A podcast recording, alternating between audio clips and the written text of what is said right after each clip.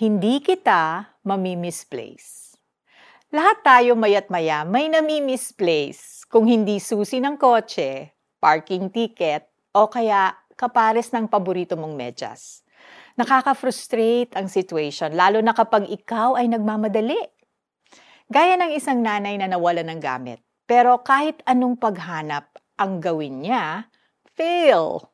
Nanlumo siya dahil di niya maalala kung saan niya nilagay ang ilang bagay.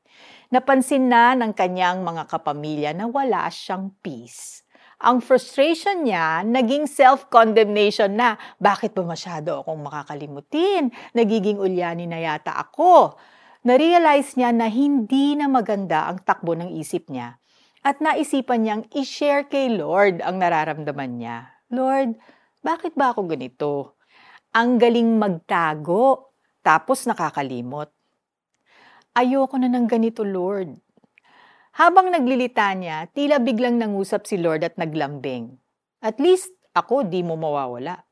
At never naman kita mamimisplace. Oo nga naman!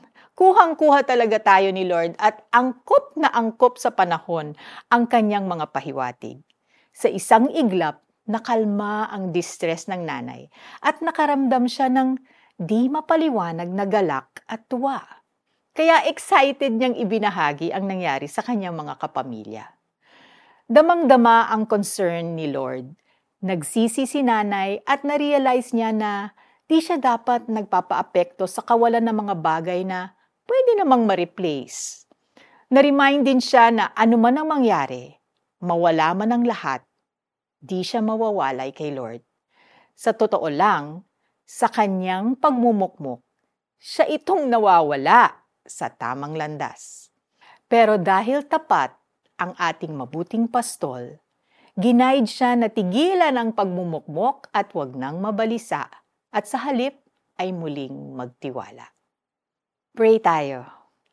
Panginoon, kapag naaalala ko ang inyong kalbaryo, minsan nang nawala sa inyo ang lahat para di namin ever maranasan ito.